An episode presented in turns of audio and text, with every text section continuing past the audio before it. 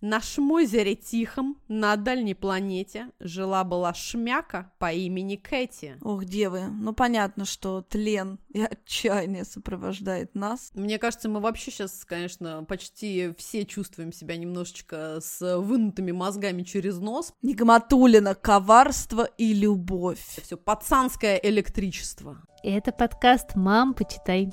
Самый детский из всех литературных и самый литературный из всех детских подкастов – Здесь будет много книг, предвзятых мнений и споров о том, что и как читать с детьми. А спорить и делиться мнениями с вами будем я, Катерина Нигматульна. Я, Катя Владимирова. И я, Екатерина Фурцева. У меня двое детей. Никита, ему 13, и София, ей 11. Моему сыну Дане 8 лет. А у меня трое детей. Женя пока по-прежнему 14, а Василию на минуточку уже 9, а Антонине 3 года, девы. Боже! А начинали мы, кстати, наш подкаст, когда я объявляла, что Тони всего 9 месяцев. Вы можете в это поверить? Вот у меня так и написано в файле, Фурет.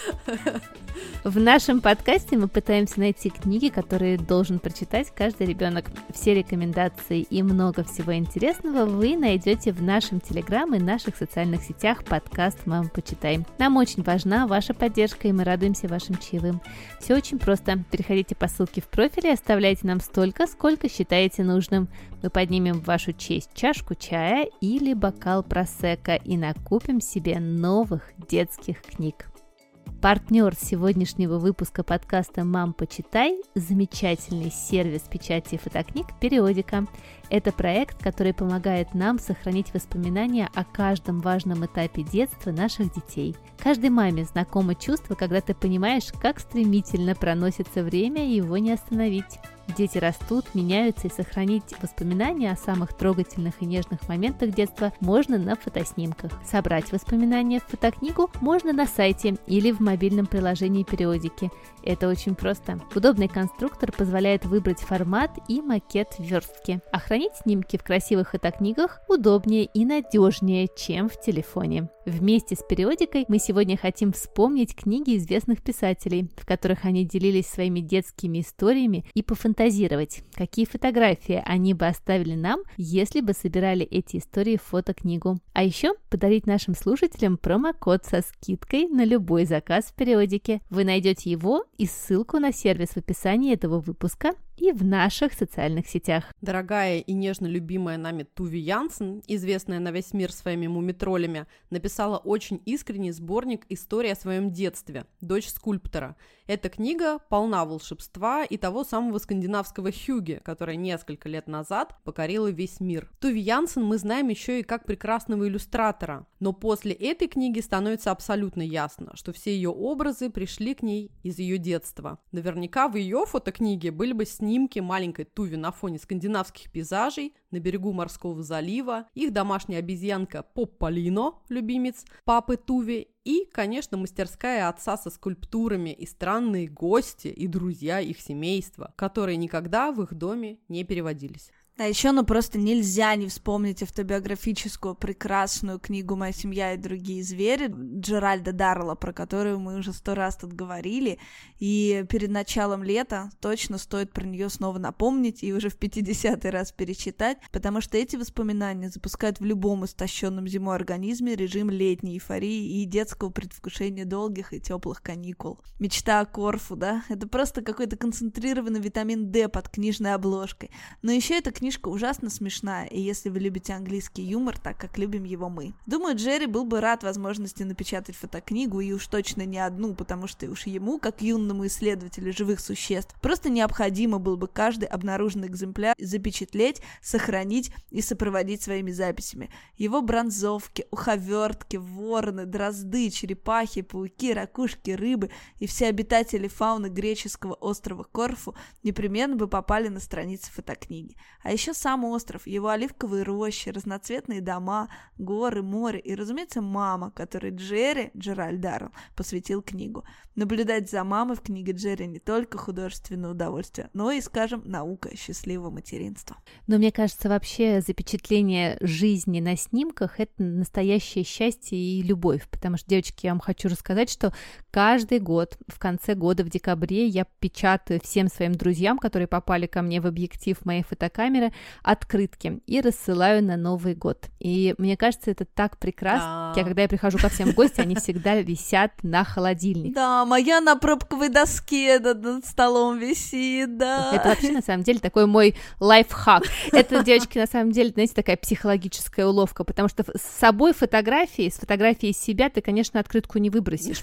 Нигматулина, коварство и любовь. Это я, это я. Поэтому всем советую печатать открытки себе, друзьям, маме, папе, бабушкам. Бабушка, вот мы бабушке посылаем, мне кажется, открыток 7. Так, печатаем с ней разные фотографии, и это всегда счастье. Она их потом в рамочки ставит а, и на них смотрит. Всем советуем.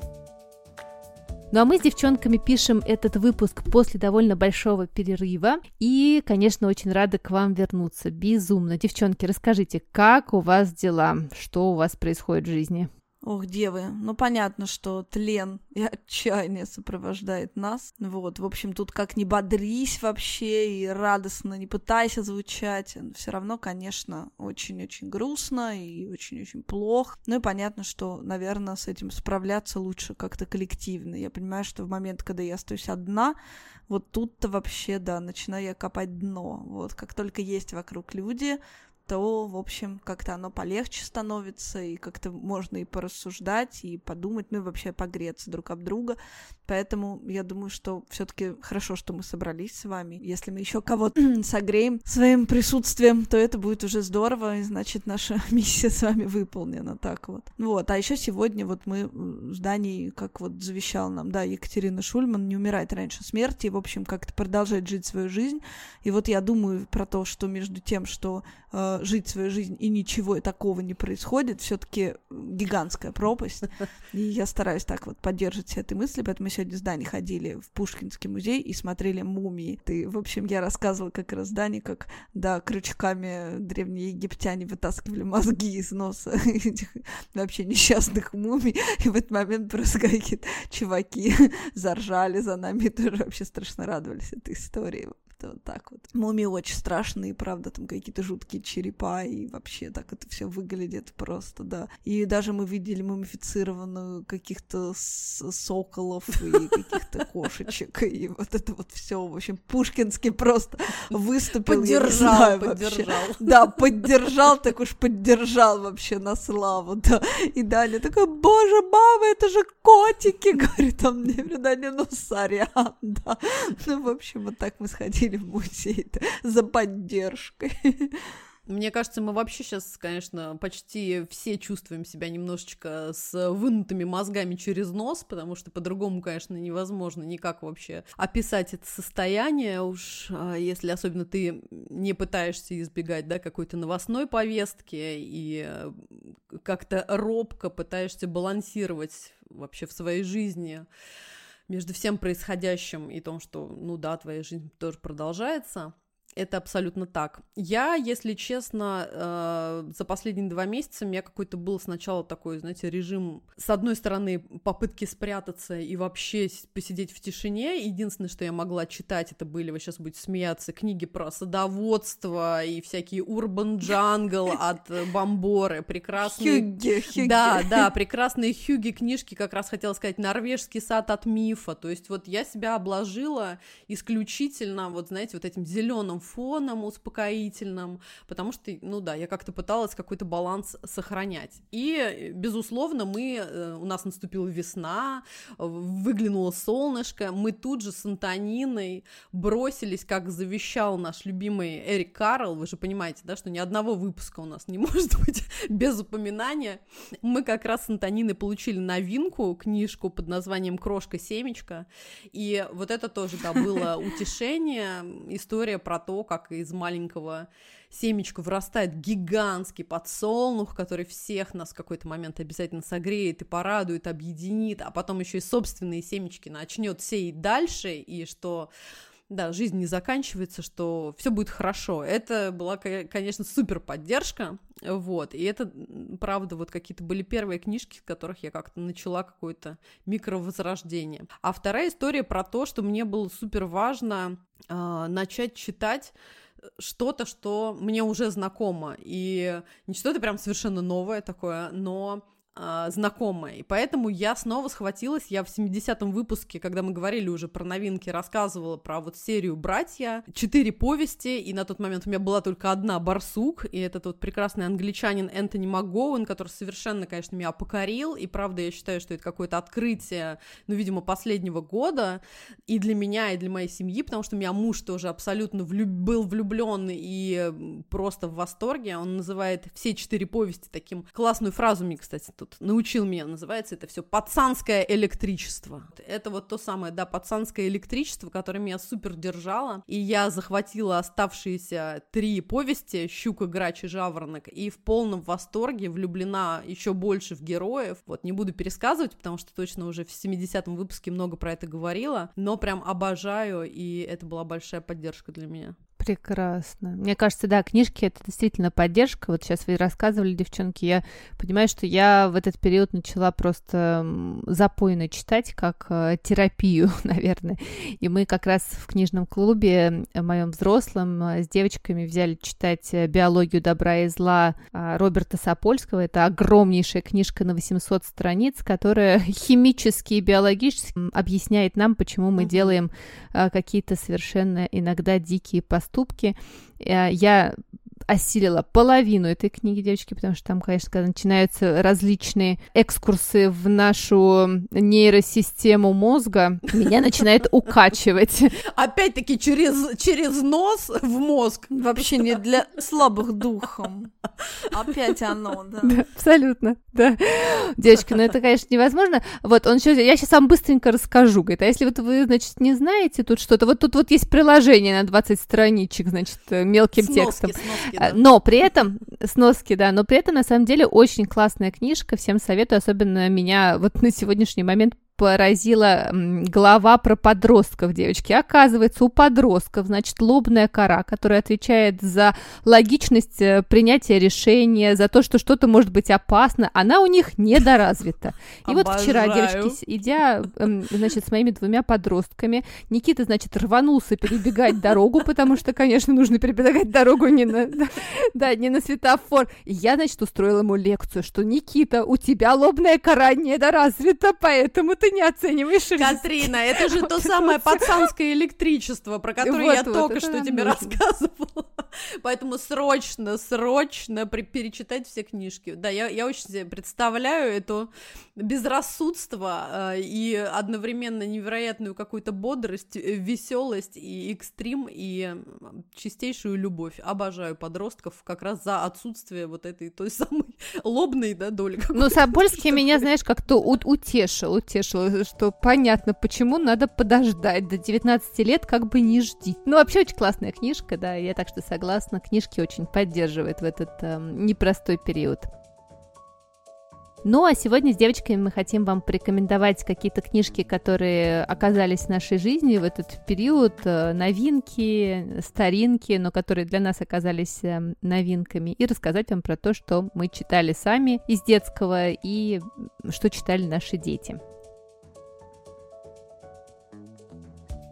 Да, я хочу рассказать про книжку Маши Даниловой. Называется она «Аня здесь и там». Маш, соседка теперь моя. Это же вообще невероятное что-то. Маш, привет тебе.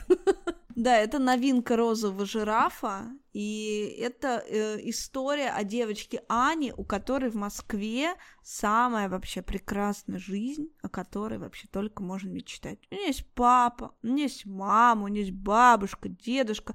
И вот в какой-то момент родители, значит, сажают ее перед собой и говорят, Аня, нам надо серьезно поговорить. Ну, понятно, что любой ребенок знает, что ничего хорошего не воспоследует за этой фразой, и, в общем, Аня тоже это прекрасно понимает, mm-hmm. потому что в прошлый раз, когда мама, значит, начала беседу таким образом, она загремела в больницу, да, ее забрали, она там, значит, лежала с какой-то жуткой ангиной неделю. Но тут у нее даже горло не болит, у нее даже температуры нет, она вообще не может понять, чему клонят ее родители.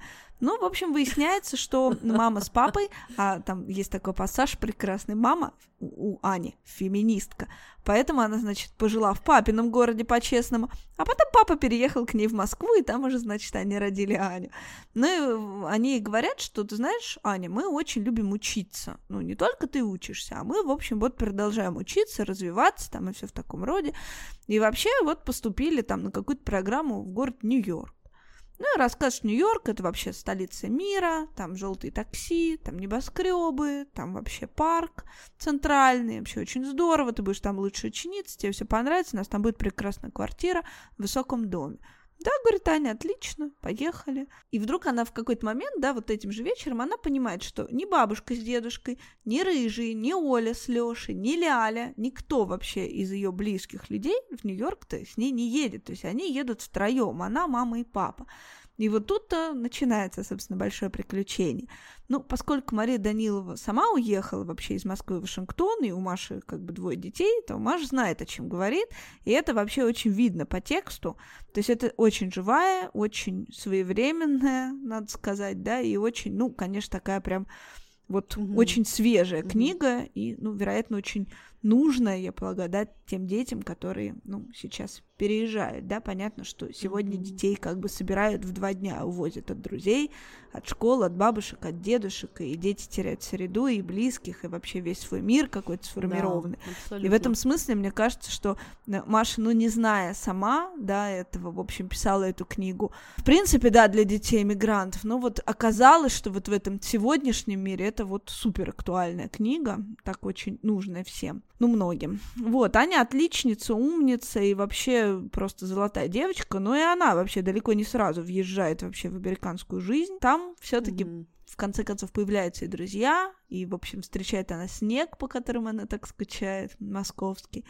И, в общем, очень там много всего классного с ней происходит, ну, разного, и грустного, и веселого, как бы. И очень много там, конечно, построено на трудностях языковых и на каких-то, э, ну, просто культурных каких-то различиях. Ну, то есть, например, Аню совершенно поражают эти выброшенные перед Новым годом елки. Она говорит, боже, ну как вообще? Ну, настолько Новый год, почему эти американцы все повыкидывали? Какого вообще чё? Новый год, да, заканчивается же уже буквально 2 января, ну, максимум 3 Все, да, вот. Потом э, они устраивают там какой-то у русский утренник, она тащит туда своего друга, этого хот-дог. Ну вот, и там, значит, э, появляется Дед Мороз, и он все недоумевает, что как этот Дед Мороз в этом ужасном халате пролезает через дымоход. Ему, в общем, объясняет, что ну как бы он не лезет через дымоход. И Снегурочка говорит, это его girlfriend, спрашивает он. Он говорит, ну нет, это такой русский эльф, говорят ему. Ну, вообще много, да, много разного, там и смешного, и грустного, как это не жутковато, да, звучит в этих э, сегодняшних, да, реалиях, ну вот, как оказалось, Маша Данилова написала супер, супер крутую, супер актуальную книгу, вот, и очень классные иллюстрации еще к ней, да, нарисованы, такие серо-оранжевые. Очень рекомендую, вообще прекрасная оказалась книга.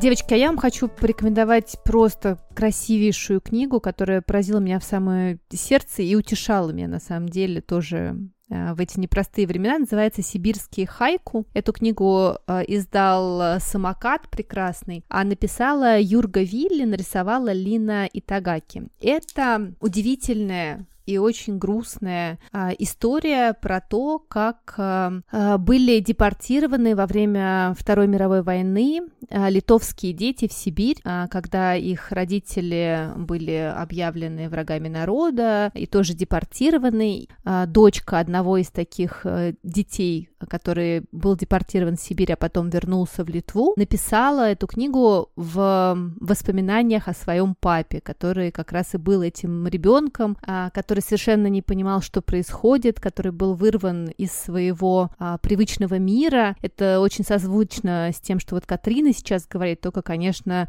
намного более суровые были условия того, как все это происходило, их депортации, агрессии, с которой сталкивались эти дети. Я хочу сказать, что что книжка просто удивительно красиво нарисована. Просто у художницы есть свой какой-то невероятный стиль, и комиксов же очень много, и, конечно, в какой-то момент э, некоторые комиксы похожи друг на друга и рисуются вот в одной технике. А здесь я просто хочу петь э, бесконечные дифирамбы искусству художницы, которая делала этот э, прекрасный комикс, историю. А мальчик, которого депортировали, его история очень трагична, потому что на пути э, в Сибирь, э, где он э, научится есть гнилую картошку, жить с шами в бараках, прятаться, бояться, и тем не менее не бояться и пытаться петь в хоре, потому что он любит петь в хоре. На пути в эту Сибирь он теряет очень многих из тех, кто составляет вообще центр его жизни. А, например, он из Литвы берет с собой гуся Мартина, которого застреливают перед посадкой в поезд, потому что говорят, что с животными нельзя. И этот гусь Мартин э, всю книжку пытается доставить его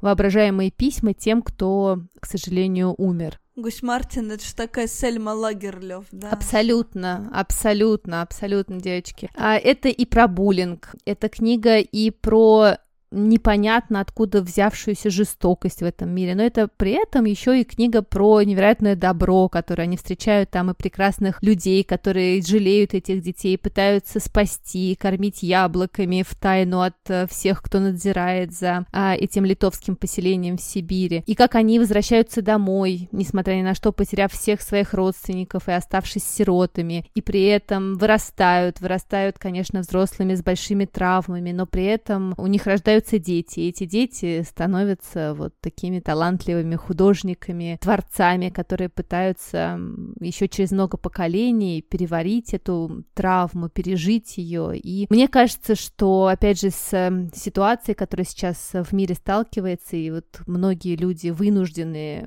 покидать место, где они живут, это очень поддерживающая книга а, в том плане, что жизнь есть э, даже там, где кажется, что ее уже нет. Так что что всем горячо рекомендую. Прекрасная, красивейшая, удивительная книжка «Сибирские хайку». Да, она у нас тоже уже, кстати, да, в очереди. Мы с Женькой обязательно ее прочитаем, посмотрим. А я, дева, хотела сказать а, про книжку, которая совершенно, конечно, не новинка. Это речь Астрид Лингрен под названием «Нет насилию», с которой в 1978 году Астрид выступала в защиту прав детей на вручение престижной премии мира немецких книготорговцев.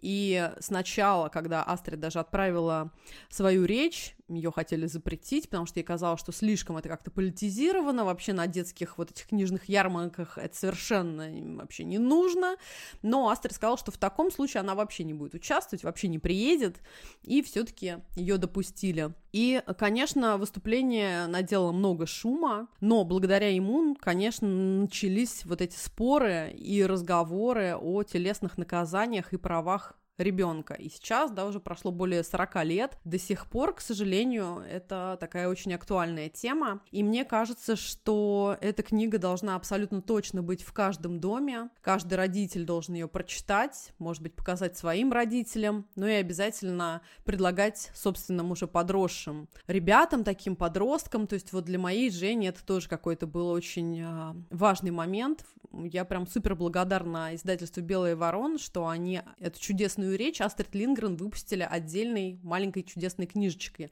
И хотела вам просто прочитать один момент, который для меня прям вот является одновременно и чем-то супер узнаваемым, ну и огромной поддержкой.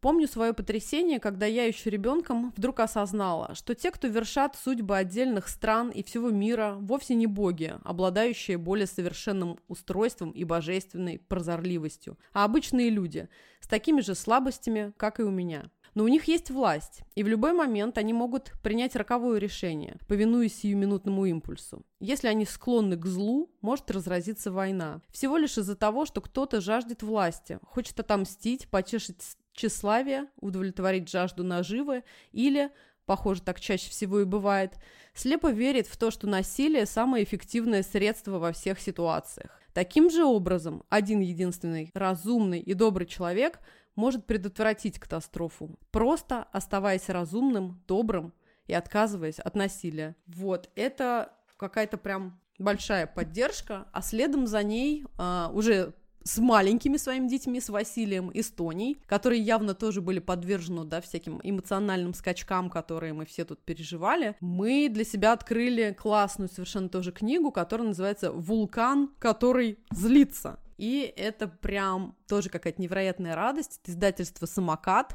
Книжку эту нарисовала и придумала, написала супер девушка-дизайнер, иллюстратор из Сибири. Как раз тоже вот тут, видишь, Катрина, привет. Все, все у нас с тобой связалось. Да, зовут ее Наташа Байдужа. Я надеюсь, я правильно произношу. Наташа, если что, вы знаете, у меня это, это один из моих пунктиков. Я могу совершенно неправильно назвать фамилию и заранее извиняюсь.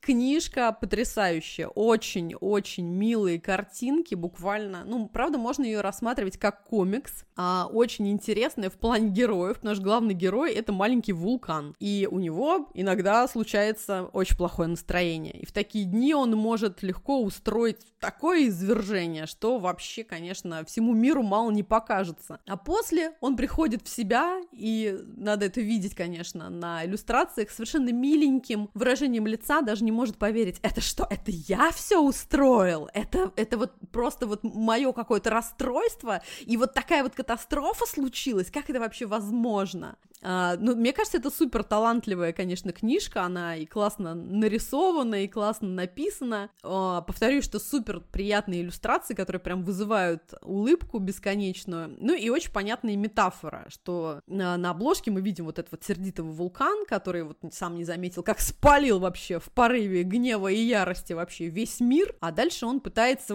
вообще понять, а что же делать, как же быть, вообще как себя вообще усмирять в такие моменты. И у него есть мудрая вулканья бабушка, старая гора.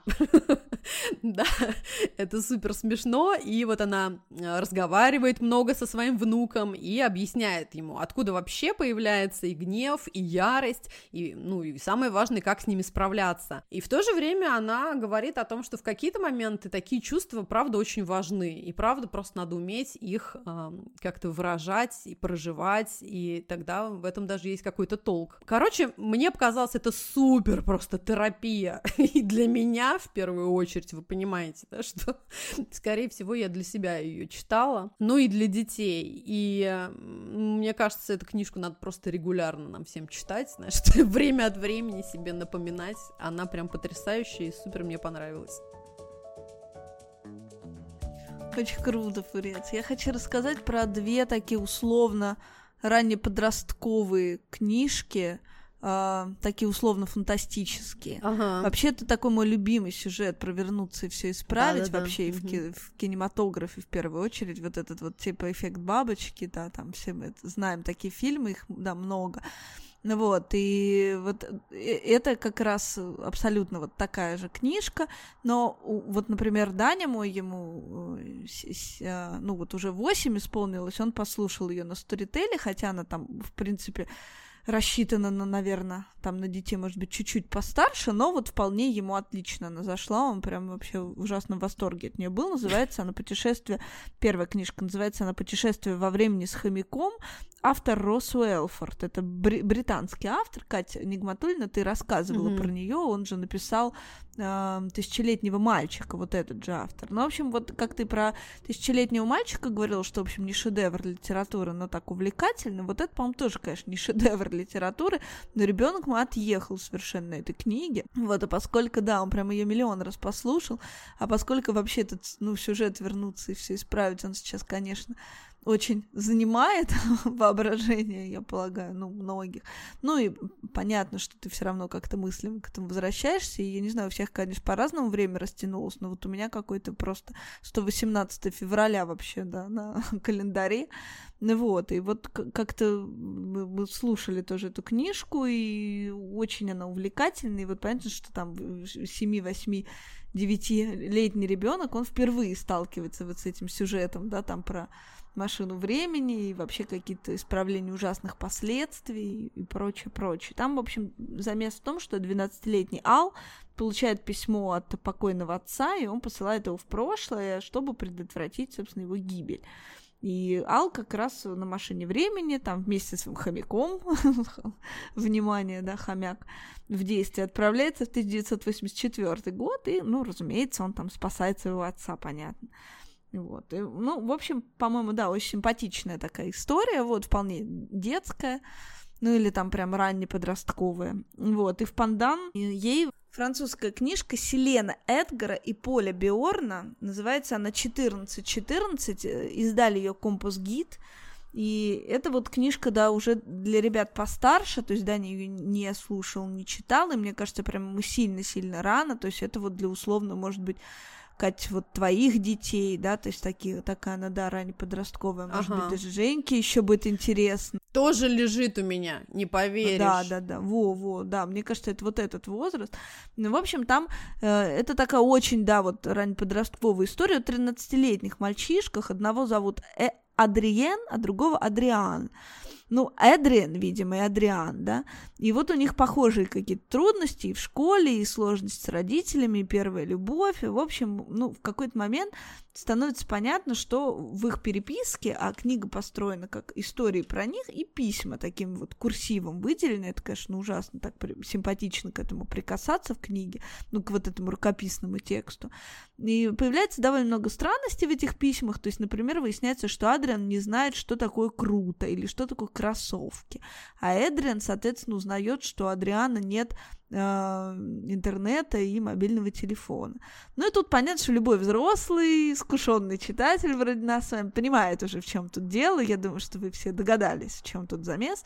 Вот, в общем, История в том, что Адриан, значит, у нас живет в 1914, mm-hmm. а Эдриан в 2014. Вот они, значит, каким-то волшебным образом, да, переписываются. Mm-hmm. И, в общем, это, ну, правда, мне кажется, для там человека не очень взрослого, да, подростка, который впервые, в общем, сталкивается с этим сюжетом, еще не прочитав миллион таких книг и не посмотрев, да, там миллион таких фильмов, для него это может быть ужасно захватывающий. Ну, и помимо, в общем, вот этого приема, еще там, конечно, ну, очень драма, да, сильна в том, что понятно, что в 1914 году гораздо более, ну, жестокая жизнь во Франции, чем в 2014.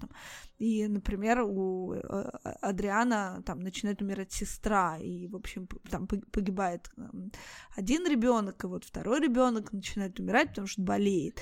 И, в общем, каким-то чудесным образом вот этот Эдриан из будущего передает ему антибиотики. И тот, значит, да, спасает ну, mm. вот одного ребенка удается спасти таким образом. Ну и, разумеется, он предупреждает его о Первой мировой войне, потому что они встречаются буквально там за полгода до того, как разразится война, и эрцгерцог, да, будет убит, mm-hmm. да, в Сараево. И, в общем-то, естественно, Адриан об этом не знает, а Эдрин об этом знает прекрасно. И он начинает изучать историю, он понимает, что вот в, том, в той деревне, где живет, соответственно, да, там э, Адриан, вот там все, все будет разрушено, все будет выжжено, и ему нужно э, уехать. То есть, ну вот ему 13, и он должен убедить всех своих родных уехать в Париж, перебраться, потому что какой-то мальчик из будущего, ну понятно, что это практически непосильная задач, но все-таки заспойлерю, здесь не удержусь, удастся ему это, они уедут в Париж и таким образом спасутся. Но, в общем, на самом деле, конечно, душераздирающая книга, и понятно, что, ну, с одной стороны, да, хочется читать какие-то книги про отвлечение, а, а с другой стороны, ну, тебе все равно важно, ну, находить в литературе какие-то опоры, какие-то поддержки, что люди проходили через ад и ужас, и, в общем, там, да, тем не менее, ну, сохранились. И понятно, что дети тоже чувствуют этот фон, и мне кажется, важно и вот в, в, в Детлите, да, в общем, эту тему сейчас как-то нащупывать. Хорошо, что такие книги есть, и вот тоже Компас-гиду спасибо, тоже, в общем, свежеизданная история. Ой, это мне прям нужно, Катрин. Франция и хороший конец. Это просто то, что мне просто необходимо. И написано оно еще очень так, ну, переведена в смысле, да, как написано, конечно, неизвестно, но переведена, по-моему, очень неплохо. Mm-hmm. То есть, прям действительно хорошая книжка. Да, это класс. Mm-hmm.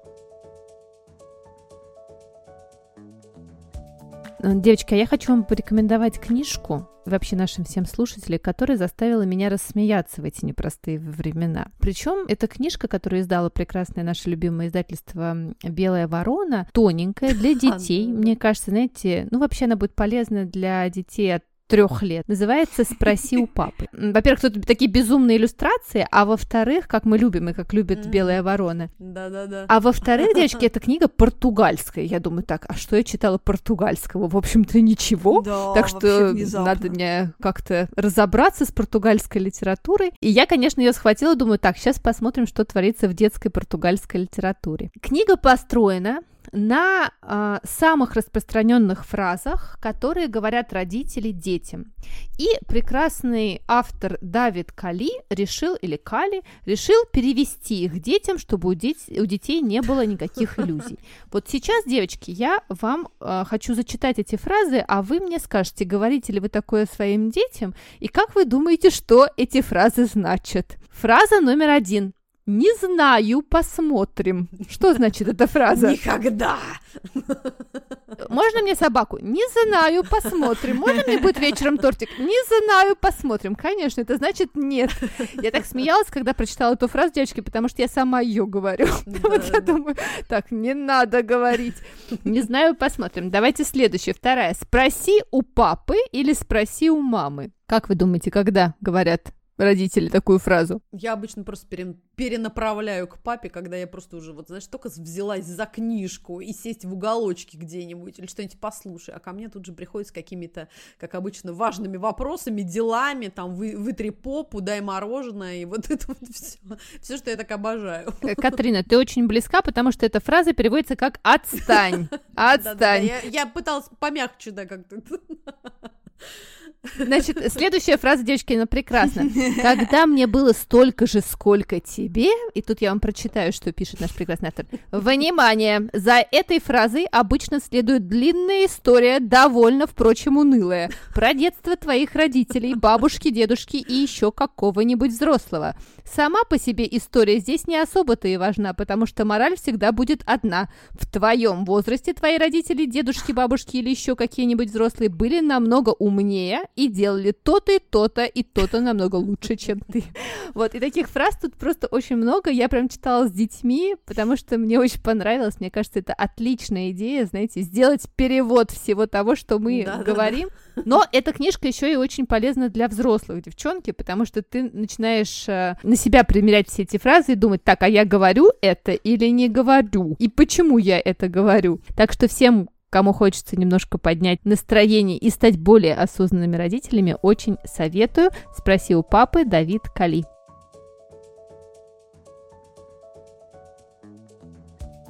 Так, девы, ну и я сейчас рассказываю тоже, кстати, про книжку, которая мне поднимала все-таки настроение от обожаемых моих машин творения. И опять-таки, простите, Джулия Дональдсон и Аксель Шефлер, но это невозможно. Это новинка, которая просто вообще покорила все наше семейство и, ну, правда, вот в эти дни а, заставила, правда, улыбаться и как-то радоваться. Невероятно классная, смешная. Называется она «Шмыги и шмяки». На шмозере Тихом, на дальней планете, жила-была шмяка по имени Кэти. Кэти, вы понимаете? Это, видимо, тоже еще меня сразу... Про нас, про нас.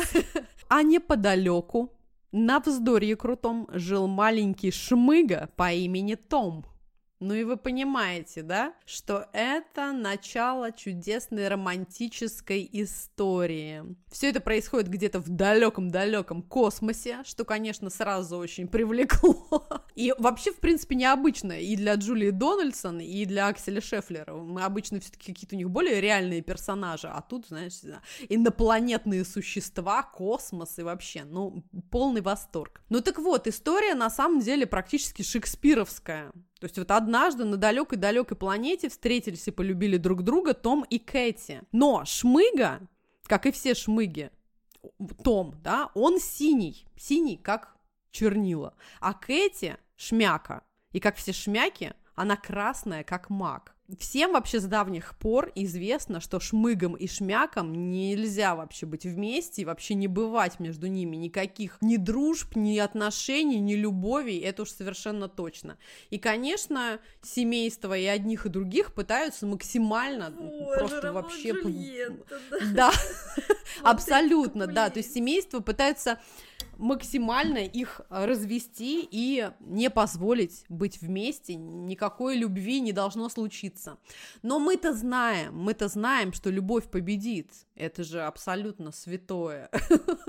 Поэтому супер история меня это невероятно поддерживала, потому что заканчивается она тем, что появляется новенький baby, лиловенький baby, как колокольчик, как тучка на небе, и обнялись после всех передряг бабушка Шмыга и дедушка Боже, Шмяк.